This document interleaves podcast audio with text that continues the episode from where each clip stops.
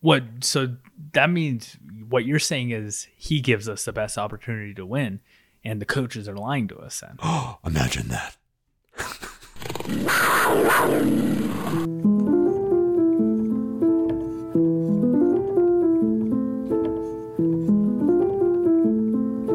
Roll a second. Three, two. Hello and welcome to the Drunken Jaguar. This is Bentley Brown. Alongside me is Asad Hassan. How's it going? it's going good. Pretty good accent too. I'm not gonna lie. This is- Uh, you know, the problem is I'm fluctuating between this Yorkshire, kind of South Yorkshire accent and something from Australia at the same time, you know? Makes it a little bit tough.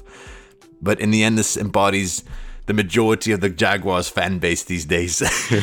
I thought it was. I thought you were kidding. going with a, a douchey English guy voice or something. Honestly, yeah, no, I love that. Like the, the tell me you're a Jaguars fan without actually saying you're a Jaguars fan tweets. And someone just said, I'm from England. just like by default, if you're from the UK, you're most likely a Jaguars fan because of the home games in the UK and the marketing. it's kind of cool though, isn't it? It's awesome, except for those poor people have only seen despair, except for the 2017 season. But hey, man, 2017 season is enough to hook us in for the next 20 years, so maybe it's enough for them too. Oh yeah, I definitely feel bad for them. At least football's like not, you know, what they live by and stuff. It's not their sport. We just have to suffer as Americans, you know. Yeah, I saw I saw like uh, middle school teams playing American football against each other in the UK. I was shocked. It's like a hobby sport now. It's made its way into the schools. Really? Yeah. Like contact football. Yo, helmets, pads, everything, man.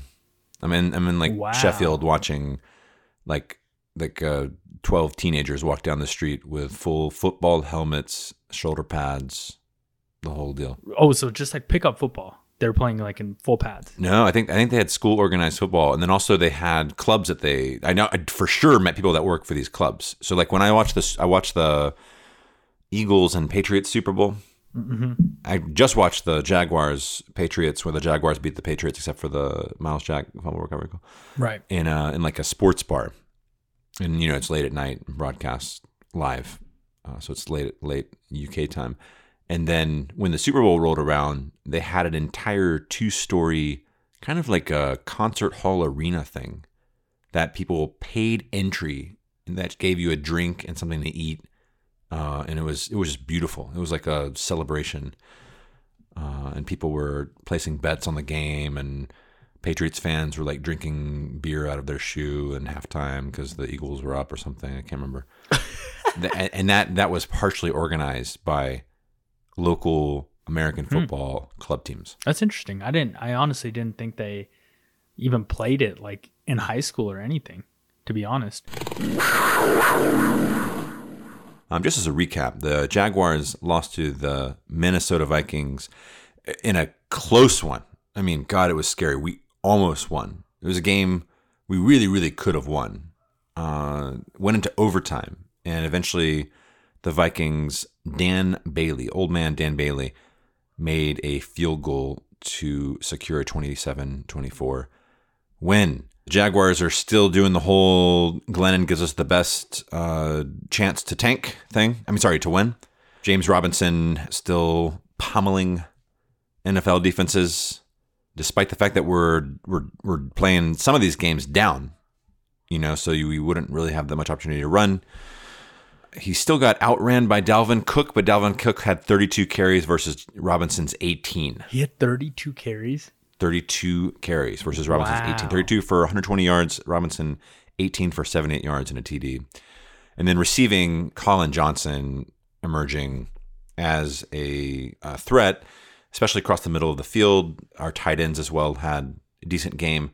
And the idea is that Glennon knows how to work the middle of the field a lot better than our first and second year quarterbacks, Jake Luton and Gardner Minshew. He he checked it down a lot though. Yeah. Did you notice that? He kept throwing to tight ends with no names and he loves O'Shaughnessy apparently. But he threw it to his tight ends a lot and checked it down a lot later. As if we have tight ends with names. I mean, you're assuming a lot there. Yeah, for real. Also on the receiving side, DJ Chark, you said that you know he's looked a little frustrated out there. Yeah, he I mean he didn't touch the ball until the fourth quarter, I don't think. Until that uh he ran I believe like a corner route on on the last drive. On on the drive uh, we went to tie the game. That was his first reception. Isn't that crazy? And I mean, he was getting targets, but I don't know. I don't know if Glennon's not looking to him. It's, I mean, it's happened a few weeks in a row with Glennon now, right? He hasn't really been seeing the ball. I've heard some stuff on Laviska Shenault too. I mean, he obviously had that catch on the was it the opening drive that was deflected, went through the hands of a of a Vikings uh, cornerback, went through the hands of the defender, and, and he caught it for the touchdown. Definitely not thrown to him. but other than that, how are you feeling about Shenault these days? Is it is he underperforming right now? Is he just not getting enough looks? I don't know. It seems like the same story, right? The first 15 plays, you know, the ones that you have drawn up already, they give him the ball, right? He gets the ball at least once. But you don't see him in late game situations ever. And I'm I'm like I was thinking to myself today and I was going to ask you is Collin Johnson having a more productive season than Laviska Shenault? Um, yeah, I don't know, man. It's a good question. A more productive season? No. Okay. Not not yet. No, no. Uh, Shenault's been in been uh, let's say made some difference making plays in more games than Johnson has overall, and Johnson hasn't had the level of consistency among the three different quarterbacks that Shenault has had. That said, I think Johnson's overall build as a receiver may or may not prove to be a more long-standing prototype than Shenault in the NFL. They are two completely different players, right? Like totally different. You know where where they catch the ball. Laviska is more, you know, the catch after the run. Collin Johnson's more go up and go get it. So, which is a good thing, really, for us. So I'm not like saying who's better out of the two of them, because they can both help in different ways. Yeah. But I wonder, I wonder what their stats look like, like against each other. You think Laviska's are a little better? I'm sure Laviska has more catches, but I bet Collin Johnson might have more yards than him, and he has more touchdowns for sure, right? Uh, let me pull it up.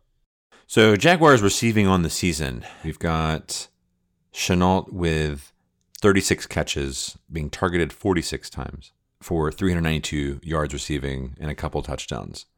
He averages 10.9 yards a reception, um, and his long is 36. For Collin Johnson, he has 15 catches, so less than half of what Shenault has, out of 27 targets for 231 yards. So he's averaging a lot more per catch, like you're observing 15.4 yards per catch. Also, a couple TDs. His long is 46. For comparison, DJ Chark and Keelan Cole both have broken 40 catches. So Chark's at 43, Cole's at 40. They've been targeted uh, 73 and 62 times, respectively. Chark has 575 yards. Keelan Cole has 504. They're both averaging that 12, 13 yards per catch range, and they both have four touchdowns. That's not good for Chark, though, right? If we were looking at him as a number one receiver, it's not the numbers you want. I mean, he did miss a couple games, right? Yeah. Two games, I think. But still, it's, it's not enough productivity. And I don't think that's all his fault, though. I mean, it reminds me of our game we were playing last episode. what what what would you take? Uh, which which which one would you rather go with? You know, like Chark and Cole having a breakout year at the cost of uh, Collin Johnson and Shenault, or or the opposite? And then would you rather have Chark have like a monster year and emerge as like this guy breaking hundred catches a year or something, um, but everyone else doesn't do as well, or would you like to have more success spread around? Um, right now, I don't want to call it success spread around because I guess I guess most of these receivers are on pace I mean, the, what the maximum they'll probably hit like sixty something catches. So it's not like anyone's really having a Pro Bowl caliber year. But ah, I don't know. It, do you think that another quarterback, or even just consistency at quarterback, is going to make a huge difference for someone like DJ Chark next year? I think so. I really do think so. First of all, as a wide receiver, you have to build a relationship and a rhythm with your quarterback, right? Which we thought him and Minshew had, which mm-hmm. Mm, was probably not true. But it, it takes a long time to develop these relationships. You think Aaron Rodgers and Davante Adams have been this good the whole time. You know, it took years and years, and look look at them now. Right, it happens with every really good quarterback mm-hmm, with mm-hmm. Mahomes, even like with Kirk Cousins and Adam Thielen. You saw the connections they had, and he's only been there a few years. So definitely some consistency would do definitely better for Chark. And then on top of that, we'd have a better quarterback than what we're dealing with, assuming that Justin Fields, hopefully you know, would be better than what we have right now, which I think he definitely is. Uh, speaking about the quarterback, the we had this. I think one of the big stories of this last game was that we were watching the Jaguars game, and then a lot of people switched over to watch the Jets game, where they really should have beaten the Raiders. And if you think the Jaguars are good at losing last second and still still delivering an entertaining game to watch, the Jets collapsed in the worst way Oh. possible with just five seconds left on the game clock to lose. What was it like following that game, and how did it impact our draft uh, number one pick chances or lack thereof? That game was nuts. I, I first of all, I had a bet on the Raiders, and I was like, these guys are fucking terrible, dude. They are terrible. They're really not going to win. What happened was they drove down the field, right, and then they, I believe they were in the red zone. The Raiders were, and they went for it on fourth down, and they end up turning the ball over. Okay, so it's all good. You know, they had I think a timeout and under two minutes left. I don't know. There wasn't a lot of time left and they end up getting the ball back eventually with you know the whatever 30 seconds like nothing's going to happen here and then they take two straight deep shots and the funny thing is people are like oh why is he blitzing on that touchdown play right? Well the play before the same shit happened where they had a wide open Nelson Agholor and Derek Carr just missed him. So they could have scored on the play before. And that's when I got nervous because I was like oh it's over now. Like he had his chance. He was wide open. Now they're not going to bring it again right? Here they go again. They bring it again, and the Carr just steps up right, right into the pocket, avoids the blitz, and just Henry Ruggs is wide open, just streaking down the field. It looks like the cornerback doesn't even know what the hell is going on, where the ball is, what situation it is in the game. It was crazy, and like the announcers were like so like low key about it when he caught the ball. He's like, "Oh, the ball's up for Ruggs, and yeah, it's a touchdown." Yeah, and I was like, ah. It didn't sound like a Hail Mary call. Something seems so weird about it. I don't know. Are they tanking? Are they not? I was starting to become a conspiracy theory person. All of a sudden, I was like, dude, they're tanking. There's no way. There's no way. Well, they fired their defensive coordinator, Gregg Williams, like right after the game, right? Yeah, they had to. And can we expect something like that with Todd Wash? When the f- is he going to get fired? Is it is it going to be with the whole coaching staff, or what? Why haven't we done something like that? Well, okay, so our first whatever game, six games or whatever the stat was where we gave up 30 plus points a game. That changed, right? Our defense has been playing a lot better. A lot better. Because they're not just getting shredded now. They're getting stops. They're forcing turnovers. They're keeping the offense in the game at least and giving them a chance to go score, which they did on Sunday. So there is improvement on the defensive end, which kind of scares me that they might keep him around. They'll be like, hey, they might give him the pass. Hey, you got a lot of young guys, a lot of injuries, a COVID year. Let's just keep you around one more year.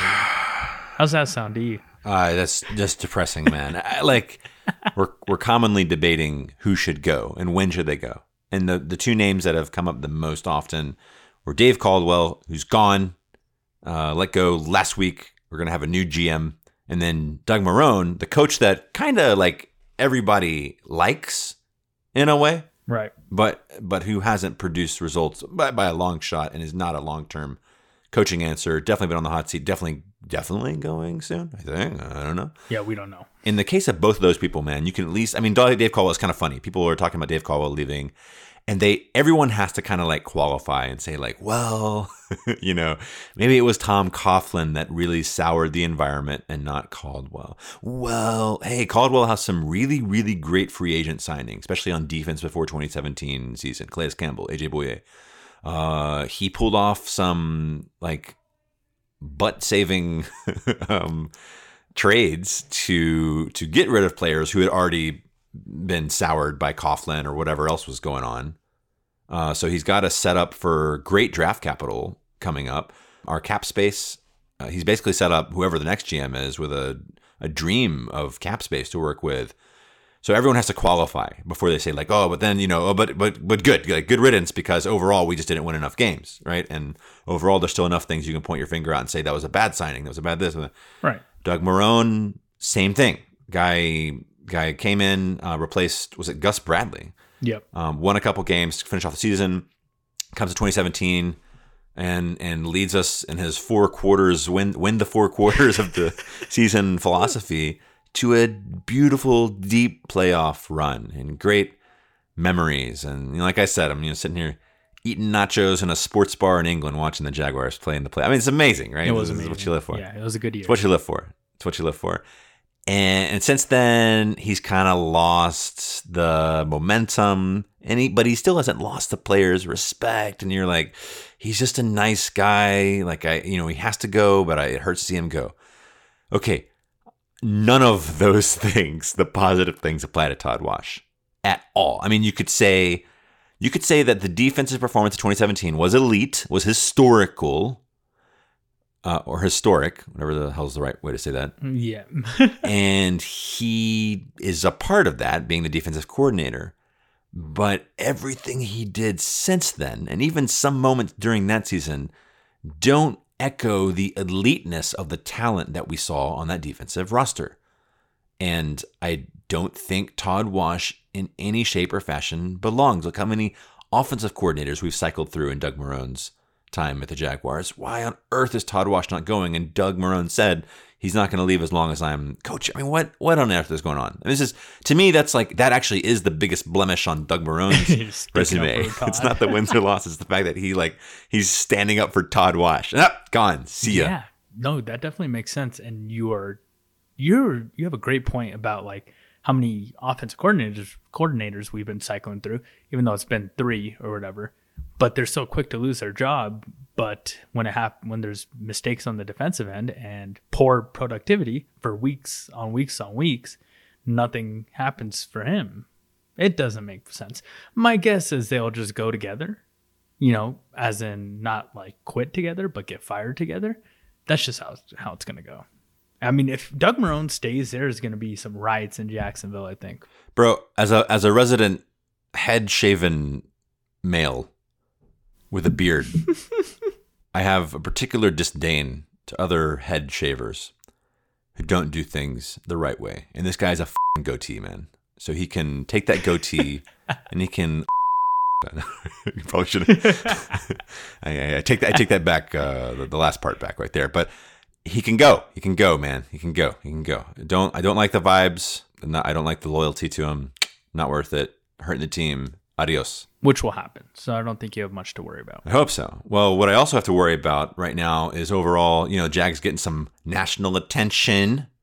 You know, we're showing up on these weekly who's got the who's got the first pick, who's got the second pick at the draft projections. You know, we're gonna we're gonna have Justin Fields maybe, inshallah. All right, fingers crossed. You know, the, Yes, hopefully. rub rub the prayer beads the right way right here. Okay, maybe, maybe. Until you know Trevor Lawrence doesn't declare for the draft, and then the Jets take Fields. But you know, you know, hey, hey, hey, life goes on, life goes on, life goes on. Um, but one thing we can definitely count on this year is that we have an offensive rookie of the year candidate in James Robinson. We we just mentioned some of his numbers from the last game, but this guy has almost eclipsed a thousand yards on the ground out of 12 games. He's at 968, averaging 4.6 yards a carry.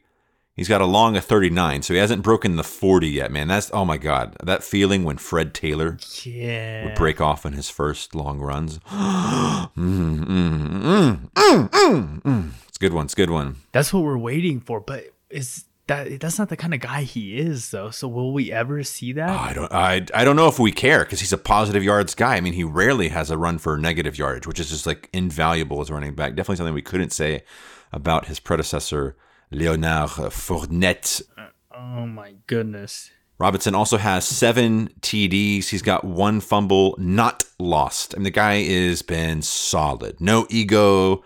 He's just a team. Everybody on the team loves him. What a story. Is this going to be another story the NFL passes on, though, when they decide who's the offensive rookie of the year? Absolutely. So last year we kind of felt gypped a little bit With Minshew. because of Gardner Yeah. Gar- with Gardner Minshew, right? And who ended up winning? Kyler Murray, I believe. Yep. Uh, Hail Murray. Hail Murray. So we feel like we got gypped with Gardner Minshew last year when he had a fantastic season. I thought he was the best rookie last year, especially at quarterback because he was winning games and he was very productive, where Kyler Murray was pretty inconsistent. Now this year, it's a little different situation because we have Justin Herbert where everyone thinks he's this generational quarterback and the Chargers are set for a long time. And people people think Justin Herbert is like on that Trevor Lawrence level now after seeing him play. Isn't that fascinating how he's retaken the, Yeah. the level that people projected him at a, a year before he went into the draft? Yeah, like if you ask people a year ago today, most people would pass on, pass on Justin Herbert because they didn't want him because they didn't see enough from him in college, which they say is because of how Oregon played. They just played really conservative. And now, if you ask people, they would say I'd take Justin Herbert over Joe Burrow. A lot of people. will. Yeah, especially with Burrow's injury. I mean, he's probably out of the running. Yeah, uh, of course, yeah, but not even for rookie of the year. But they're saying like, Oh. if you were to Career. before- yeah, yeah, if Burrow and Herbert, if you could redraft right now, would the Bengals take Herbert, both healthy? Who knows? Man, I hope they say the thing about same thing about Justin Fields next year. Yeah, that's what we're hoping. You know, there's some talks now. People are saying, you know, it's not as far of a gap as you think. And Trevor Lawrence didn't play very well on Saturday, and Justin Fields. Did you see that Justin Fields play? That was all over the internet. No. Ooh, no. I need to go re-immerse oh myself. Oh my gosh, yeah, you have to get on the internet. Basically, so he's sprinting down the field as receivers, right? And you see Justin Fields sprinting up the field to lay a block. I mean, I'm talking a 70 yard sprint down the field to make a block after he threw the ball or handed it off. I don't know what it was. So you know, a lot of the a lot of Jaguars Twitter was all over that, and you know they've been all over anything Justin Fields does for the last couple weeks. Yeah, that's some Blake Bortles level commitment right there. Yeah, it was a crazy play. And he's playing good football. They just haven't played enough, so you you don't get to see him every week because of all the COVID stuff happening. So I'm looking forward to the playoffs because imagine Justin Fields, Trevor Lawrence meeting up once again in the in the college football playoffs. That'd be great, The winner gets the Jets. right? Isn't that that's it? Could go that way. Seriously, it really could. Isn't that crazy? That's like as crazy as like the Bill Belichick will drop the final game against the Jets to make sure that they don't get Trevor Lawrence for the next 15 years What do you think though? and play in his division. Do you think if Justin Fields, say they play each other in the college football playoffs, say Justin Fields just, they both have a good game, but Justin Fields just has a, a fantastic game. They beat Clemson, they go on to the next round, and they end up winning the national championship. You think it'll change? yeah, uh, yeah. You know, I think that I think that what you just said, yes. you think pe- pe- people will start thinking Justin Fields is the guy to get instead of instead of Lawrence, even though after three years, it's been three years of all Lawrence, man. Hey man, I think I think Tua, who else? Joe Burrow, maybe Trevor Lawrence himself. They all have some championship narrative attached to their name that helped rise them to fame, right? Justin Fields is already famous, but I think the cherry on the top, playing against Trevor Lawrence and, and just going haywire, I, I think that would be powerful enough to. I think it would justify people to start putting him as a number one projection in the draft, and then that could get into people's minds, like fans' minds, and they start talking more about Justin Fields.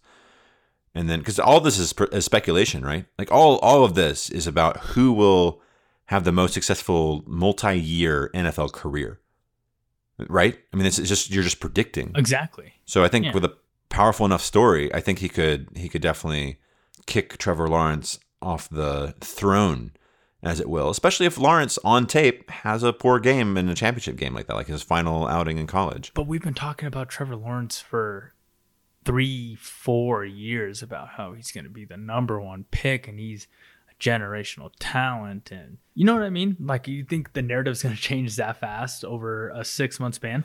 Yeah, well, the same thing happened with Justin Herbert, man. Justin Herbert was supposed to be the number one pick uh, the year before, didn't go into the draft, and then goes later this year to the Chargers. And now is, like you said, maybe outperforming Joe Burrow, who everyone was like unanimously saying, like, oh, Joe Burrow is like the greatest quarterback we've seen in 20 Right. years out of college and stuff. What would the Jets look like? Like, say they have the number one pick, right? And they take Justin Fields instead of Trevor Lawrence. Wouldn't that be a bad move for their franchise just because it's a the big risk is if Justin Fields is good, he's okay, but Trevor Lawrence ends up being like phenomenal, then you're re- you're really hurting yourself there. A side note to our listeners: we are going to get back to the offensive rookie of the year bullet point here, but this is this sidetrack is is too good to pass up on, and it is it is one of our our items here as well for the week. So, man, I think by that point it, the question would have already answered itself. that the national narrative would have swung so much that that you would be saying, "What if they ignored everything and went back to the whole Trevor Lawrence thing?" You know. So so back to offensive rookie of the year. So Justin Herbert, you think is a front runner. What about any of the receivers this year? And we've had amazing receiver performances. Uh, we got Claypool with the Steelers. We got Je- Je- Justin Jefferson, who we just played against with the Vikings. CeeDee Lamb, CeeDee Lamb with the Cowboys has. I mean, I was a little skeptical when Jerry Jones insisted he had the the you know the famous number eighty eight to follow in the tradition of Drew Pearson and Michael Irvin and Dez Bryant. I was like, what? You already have Amari Cooper. Are you really that faithful that CeeDee Lamb will eclipse him in the near future? And it looks to be the case, man. He's like someone who's already, even though yes, he did drop a, uh, a potential um, hail mary at the end of the. I think it was the first half. Last game. Oh man, he had it in his It was hands. bad. It was bad, bro. That was a, He that was a Bentley drop right there, man. That was, that was But you can't expect. I don't know. Th- those are always a. It's a tough play to make for sure. literally a toss up. Yeah. Other than that, man, he's a guy. He's on the field, and your eye is just following him. Where's this guy gonna be? Right, and you know he can do anything. Uh, a person I like to compare to with that, who did not win any kind of rookie of the year thing, is DK Metcalf with the Seahawks. It's the same thing now. He's just like he's basically just like outshining years of veteran wide receiver experience by others. And guy's just too big, he's too fast, um, he's too smart. He's just man, he's He's a superstar. Still in the limelight, baby. And uh, we were skeptical. We said, oh, you know, he's just all he is is like a bodybuilder and stuff. Nope, the guy's a talented, dedicated football player. So you don't think any of the receivers this year have a shot at offensive rookie of the year? They do. Just Justin Jefferson though. I think Justin Jefferson's had the most consistent year as a rookie. You know, uh, he did. It took him a little bit to get started, but when he got started, he was playing really well. And you got to think about who's on the opposite side of him. He has Thielen on the opposite side, and there's a lot of Sundays where he's outperforming him. Yeah, Adam Thielen's a really good receiver. But I do think Justin Jefferson will finish second, and of course, the rookie of the year will be a quarterback. Even even if uh, Justin Herbert wasn't having this great of a year, I think it, it would still be Herbert, just because you know you give all the awards to the quarterbacks. It's just kind of how it works. You know, I was listening to the podcast God Hates Jags. Mm-hmm. and I think they were breaking this down about how many MVPs have gone to quarterbacks versus running backs. Mm-hmm. And it's been only quarterbacks and running backs for like the past 20 years. I, I I wonder if James Robinson has like an off No, uh, no. chance. I mean, I don't I wonder if he could. Uh, you- yeah, no, no. Do you think like? I mean, like Minshew. Minshew went six and six. Minshew was essentially. I don't want to say he was benched, but like the starter came back in. Nick Foles came back in for a few games. Uh, he had a really accurate, really accurate stats in a lot of games. He started to kind of fizzle out towards the end of the season. Hence why he was like quote unquote like benched, like rebenched or whatever the hell you want to call it. Yeah, Robinson isn't going to get benched anytime soon. And he's probably going to like knock on every form of wood in my vicinity here. Oh, that's not wood. Shit. Uh, Robinson is going to eclipse a thousand yards rushing by a lot. He's going to have maybe 10, tou- like double digit touchdowns and great attitude, great player, consistent star. A lot of people are going to, I think, I think people do know him because of their fantasy rosters. I I don't know, man. I think he's got a he's got a chance. yeah. Um, it's kind of crazy. So I checked. I have him on fantasy, and I am in the playoffs. Congrats to me. Thank you. and he's actually a big factor because I drafted Christian McCaffrey and Joe Mixon like my first two picks. And if you watch football, you would know that they've both been hurt all year, basically. So James Robinson's just filled in perfectly for me.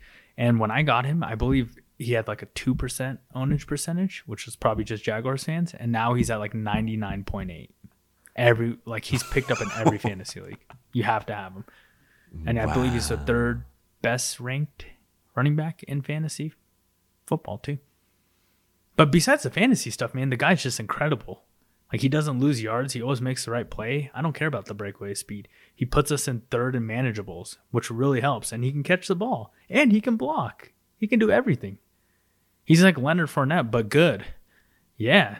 I mean, you're you're singing his praises, man. Singing his praises. I mean, we didn't mention earlier. We are talking about DJ Chark has 43 catches. well, Robinson's got 42. Oh man. See, yeah. The dude's amazing. I just think Justin Herbert's going to win it. And I think Justin Jefferson will finish second in that race. And then Robinson will finish third. Unfortunately. Even though, I mean, the Chargers aren't good either. I mean, they just lost 45 to 0. And Herbert had a terrible game. So it could help Robinson's case a little bit, right? Mm-hmm, mm-hmm. Something you brought up to me that we had to talk about was Gardner Minshew Ooh. begging to play. I thought that was like a it was a super interesting topic, and it was sad what he said. I told you it made me feel kind of sad. How how did it make you feel? You know, he really wants to be in there. You can see it in his eyes, man. When the camera went over to him, Yep, the his, camera his went masked over. Yep. face and his, uh, his his hair blowing in the in the light wind against the. I guess is there wind? Were we indoor? Okay, I don't, know. I don't remember where we're going. We were we were indoors. Uh, I the, in, the, in the AC or no, the heating unit. What the hell? Oh man, you could see it in his eyes. The wistful desire to be back out there, about back out on the f- field, inspiring his team to victory, going all out, shouting, all that kind of shit. You know, see the Gardner arm pump swing, whatever thing after a big play, sprinting down the field, hug his receivers. You know he wants to be out there. You know that's the kind of guy he is. And you know he's not out there for a reason, which is the tank, which doesn't make sense to some people because Doug Marrone won't be around here after the season. So why not, you know, put some nice games on your resume before you head out? What do you think about the situation? I, I kind of want to see him start one more game. I think the second week clench, second spot, he starts the rest of the season. What? So that means what you're saying is he gives us the best opportunity to win, and the coaches are lying to us. Oh, imagine that. that that's what it sounds like you're saying. Is that correct? Is that accurate? Of course, it's correct. Yes, very accurate. Yes, is as accurate as Minshew's passes. So like, remember when he first came in, he kind of had that chip on his shoulder, uh-huh. and you know he's, he's playing, you know, playing with that chip. And we talked about it on preseason in the first couple weeks. He's playing with that chip on his shoulder. He wants to win games. He wants to be here. He wants to start. Mm-hmm. But like, it seemed to like fade away. But now I feel like he got it back. He got the chip back. Like, oh, they don't want to play me. Like I'm nothing. Like I think he wants to play. He wants to win. This guy is showering in Chips Ahoy every day. He definitely wants to be out there. He can't stand to watch it. it it's definitely recalling psychologically the trauma of not being on the field, of being redshirted back at East Carolina College, or the f- it was. he's he's definitely feeling it right now. Definitely, definitely. To me, I, I wonder how how intelligent and, and insightful Jaguars leadership is. But it sounds like, I mean, I don't know, man. If I was GM right now or coach, and I was doing this to make sure we tank, that Glennon gives us the best chance to tank, then it sounds like weirdly we we want Minshew to be around in the future, and we kind of want him to be happy, and but but he won't be the franchise quarterback. So I, I think the story you'd have to give Minshew is almost something like uh, this is the way the business works. Justin Fields and Trevor Lawrence were playing for uh, big time schools that were perennially ranked in the top five and won national championships. They're sort of like this proven level, and we're going to go with one of these guys, see what they give us. Most likely, they'll give us that franchise talent that we're looking for. But you're going to be there when we're winning games, and every year in a playoff discussion, you're going to be there, Gardner, in case this guy goes down to make sure we still go deep into the playoffs, right? Or, or still win the Super Bowl, whatever the hell it is, right? Yeah. Which I think is totally a role he could he could take. I wonder if he's so competitive that he wouldn't want that and he would prefer to go have a better chance at starting elsewhere. Because the ideal scenario here for the Jaguars, and everybody listen up, and this is gonna I know I'm speaking a, a foreign language right now. But the ideal scenario for the Jaguars now is next year with Fields or Lawrence, the Jaguars are going to be an 8 and 8 team who's going to think they have playoff chances into November, maybe early December. The year after that, the the goal with all this, right? And and assuming we have a decent manager this time around, not that not that Caldwell would have necessarily even messed this up. I don't I don't know, I don't know. The goal with all this is that the year after that, we're we're 12 and 4. No. I mean, shut the up. and if we're if we're expecting 12 and 4 and we we have a Dak Prescott moment, um, where or or, or a Wentz moment, which is ironic because Wentz is getting benched now for Jalen Hurts anyway. Oh my goodness. Where where that quarterback, the starter, goes down early-ish in the season. You got you know eight games left, six games left. I, I would I think as Jaguar fandom and Minshew himself, man, it's ideal scenario. This is the Minshew ma- magic, man. Put him in. He he hasn't lasted like you know eight, nine, ten games without fizzling out a little bit. So maybe that's the perfect scenario to use him in. That might be what Nick Foles did for the Eagles in 2017. Who knows? Yeah, you're right. I mean, anything could happen, and he's still so young. I mean, they barely let him develop, and they his developing was on a bad team, you know, with a lot of missing parts. So like, I don't know. You just feel for the guy, even though he played, you know, pretty bad early in the season. He's the guy I want to see as the backup going forward. But it might do you better having a vet though behind a rookie quarterback rather than whatever Gardner Minshew is. Well, Gardner Minshew will be a third year quote unquote vet by then. He's also a really smart guy and he absorbs a lot. So it, it might not be that bad. And also, we can keep that third, third vet. I mean, Glennon, I don't know how they're, if they're gelling with this guy. Keep Glennon around or someone similar to kind of be that coach quarterback still, still, even though he wouldn't go in. I agree. I hope, I mean, it sounds like we both want Minshew to stick around though. Also, it's nice to have Glennon uh, or someone like him because you have three quarterbacks instead of two. And so, whenever you compare quarterbacks, you're not just pointing the finger and all the blame on one person. And you don't have all the hope and all the positivity for just one person. There's a whole carousel of three different, differently built, differently talented, uh, or non-talented quarterbacks. Yeah, that's to, to kind of us this year. shift responsibility around, which I think is a healthy thing, especially like you're saying, like a rookie quarterback coming in um, with a lot of pressure. Yeah, definitely. I'm I'm I'm okay with having having three guys, but I definitely want to see Minshew here still. And you you talked about he's a competitive guy, maybe he wants to start somewhere, but if he's as smart as we think he is and he's realistic, we would know that like he's not going to start anywhere. Because why would they grab Gardner Minshew when there's a whole fresh draft coming up, right? You could just go draft some guy, second, third round, fourth round, and give him a shot instead. I'm torn, man. As a Jags fan, I'm very torn. I do. Th- I still think if some, if you ask me like point blank, did we not give Minshew enough of a chance? I would say yes. Like I, or I mean, I mean, I mean, like No. yeah, we no, we did not. Yeah, we did not give yeah, him enough of a chance. yeah. That's what I mean. Like we we didn't put enough faith and investment into him. The the league didn't put enough investment into him. This guy we're talking about, we thought he was going to be offensive rookie of the year last year. I mean, he had more rookie of the months than anyone else by a long shot. So why not rookie of the year? And rookies make mistakes, and he made some mistakes, but he's he has an amazing story, uh, and he's he's played at a high level. He's done some elite stuff. Like you mentioned the the Broncos game that, that we saw. You were like, did you see that drive? That was elite. Like what he did on that play was elite. I mean, That was elite stuff. It was. so I do think we didn't give enough of a of a shot. Dude, they had his jersey at Kohl's in Colorado. like 20 of them. A lot. Yeah, how much was it discounted though? It wasn't. That was the first thing I went to go check because the uh, first thing I said was, let me guess, this shit is $10 or something. It was a 100 what? It was a 100 Yeah. And so, like, there's Broncos jerseys, correct? You know, few players. And then guess what other teams there were?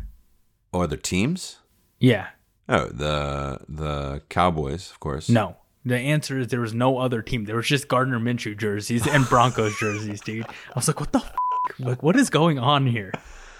There's no Chiefs. Not dude, nothing. Just Broncos stuff, and then randomly just a stack of Gardner Minshew jerseys. I kid you not. Uh, you need you need to tweet that Minshew picture out and say, "Hey, man, Minshew going for hundred bucks in Colorado." Minshew mania is still alive. So like, I don't know if like last year they just started making a lot of Gardner Minshew jerseys when they saw the hype coming, and now now they're at Kohl's. I mean, the coolest thing that could happen for Minshew right now is kind of like what I outlined with, you know, someone else comes in, like we're to pick a quarterback in the draft, no, no matter what. Even if we fall to three or four, we're so traumatized by this whole year or two of tanking that we're to pick a quarterback, um, even if it's not Fields or Lawrence, um, whether it be Kyle Trask or, you know, me or you or the f- it is. Oh. God. and and Gard- Gardner Minshew will be the backup quarterback. He will have the prestige of Fields to be sitting behind. The Jaguars, in our ideal scenario, are already 500 range, and then the second year they're already playoff bound. Um, around this time, Minshew would have come in to win a few games here and there, mo- most likely. Um, hopefully, hopefully the starter quarterback does not get a season-ending injury. But if, if that was the case, then Minshew might come in and do a lot more to prove more.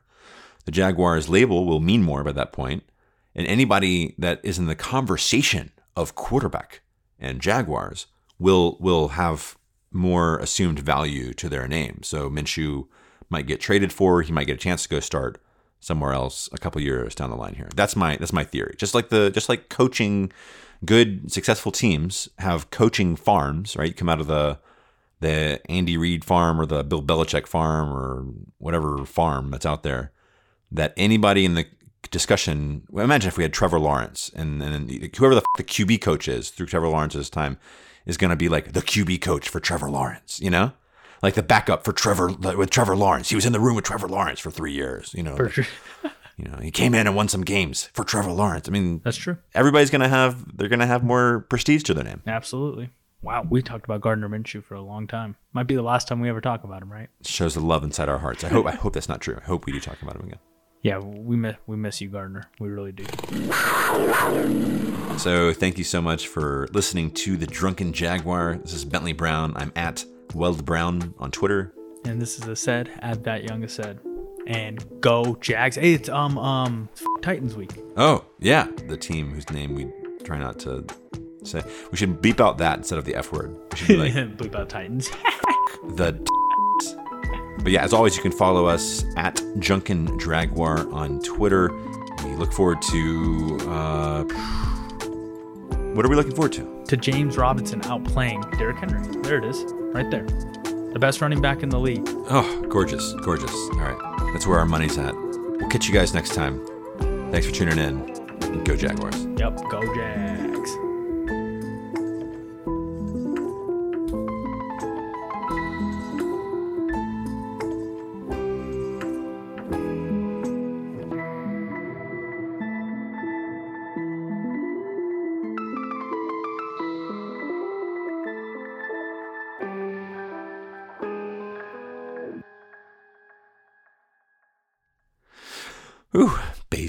Baseball's never been hot. Football's never been hotter? Robinson's never rushed for 40 yarder. Uh, winning seasons never seemed farther than the Jacksonville Jaguars.